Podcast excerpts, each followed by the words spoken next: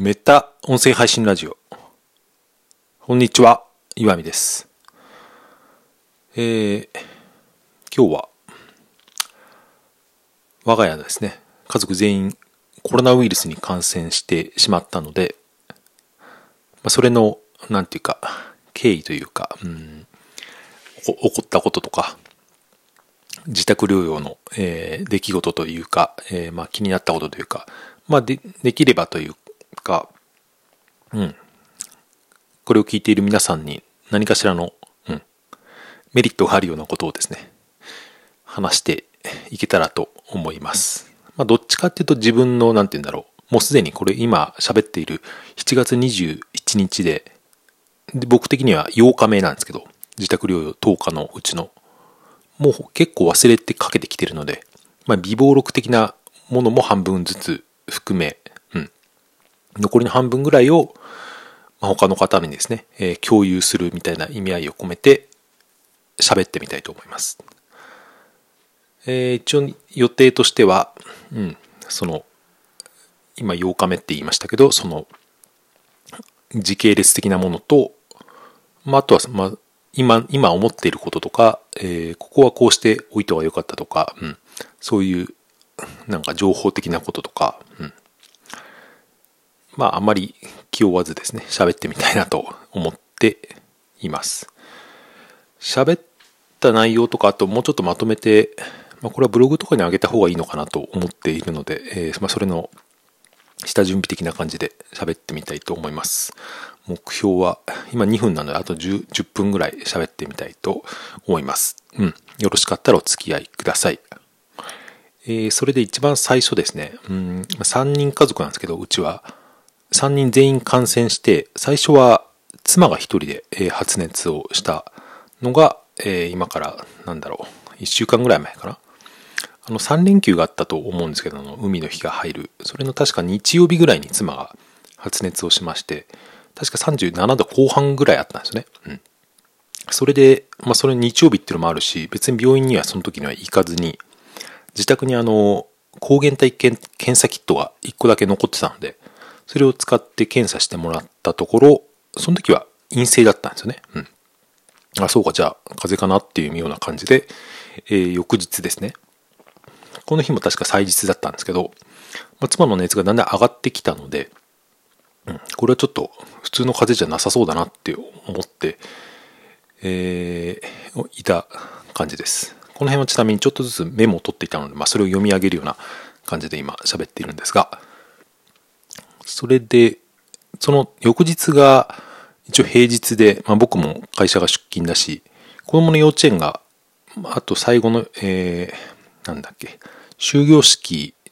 がその前の日ぐらいだったんですけど、まあ、妻の様子を見るに、まあ、子供は幼稚園に行くにせよ、うん、僕はちょっと、明日は会社を休まなきゃなっていうような感じがしていたのがこの、うん、日ですね。ちなみにこれあの、全部で10日間の待機なんですけど、まあ、これを、まあ、後から知ったことですけど、あの、発症した日を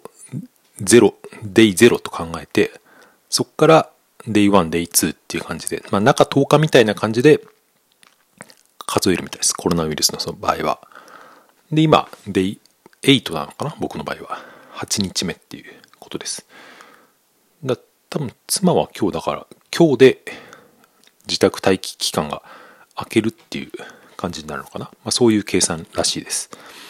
それでその、まあ今喋ったのが、デイマイナス1ってことですね、僕にとっては。妻にとってはデイ1っていうような感じです。それで、その翌日、で、その前の2日まではこの、えー妻の発熱だけだったんですけど、その、その日はですね、朝から子供が発熱して結構苦しそうにしてたんで、うん、あ、もうこれはダメだなと思ってですね、まあ、もともと休むつもりではあったんですけど、早めに会社に届けて、えーまあ、その時は僕はまだ元気だったんで、家事をこなしたりとか、朝からその病院の予約をしようと思っていろいろ電話とかネットのことをやってたんですけど、うん。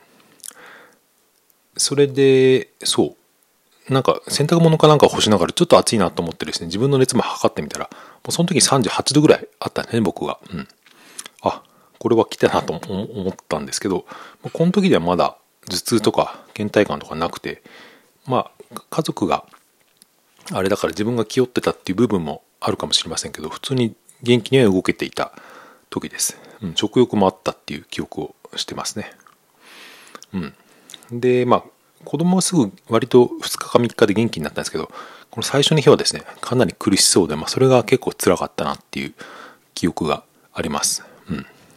まあ、熱を出した記憶、経験もそんなにない子供だし、うん、結構苦しかったみたいですね。ずっと泣きわめいていたんで、それが、うん、精神的にきつかった記憶があります。それでさっきあの、病院の予約って言いましたけど、最初はその大人の方はですね、うん、また別の近場のあの病院に検査に行って、とりあえず子供の検査をしようと思ったんですね。で、子供の検査ができるところが、キッズクリニックみたいなところが近場にあって、そこはネット予約なので、確か朝9時からの診療で予約が8時からネットで始まるっていう感じなんですけど、何回か利用したことがあって、8時ジャストにですね、その子供の予約をしたんですけど、もうすぐ、本当8時1分ぐらいの段階で、35人待ちで午前中は締め切りましたみたいな感じですね。予約が取れなかったんですよ。うん。こんなの初めてだったんで、やっぱり今は結構みんな、えー、そういう時期なんだなと。まあコロナだけじゃなくても、そういう、うん、なかなか病院がどこもいっぱいな時期だったなと思っています。まあ、その後本当にだから結構その日はもう病院の予約とか、えー、検査の方に明け暮れていた日だったんですけど、うん。まあ、これも難しいところではありますよね。あのネットとかで見ると症状があってあの もう陽性の確定が出てるんだったら一時病院に来ずに、まあ、自宅で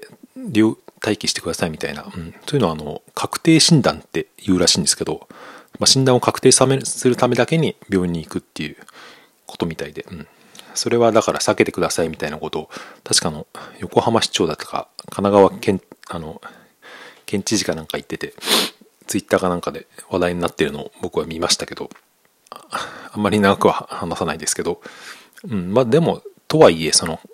勤め人とかはうん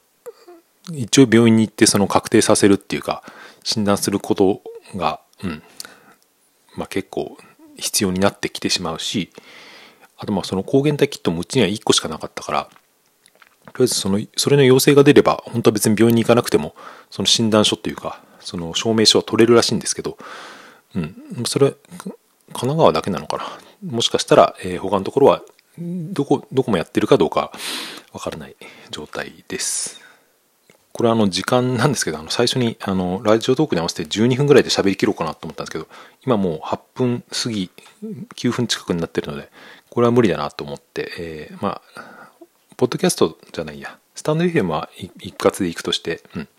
ポッドキャストとラジオトークは初めて2回に分けてやってみようかなと今思いました。なので、その前半はですね、一回ここで切って、後半から、えー、何か思ったこととかですね、その時系列の情報なんかを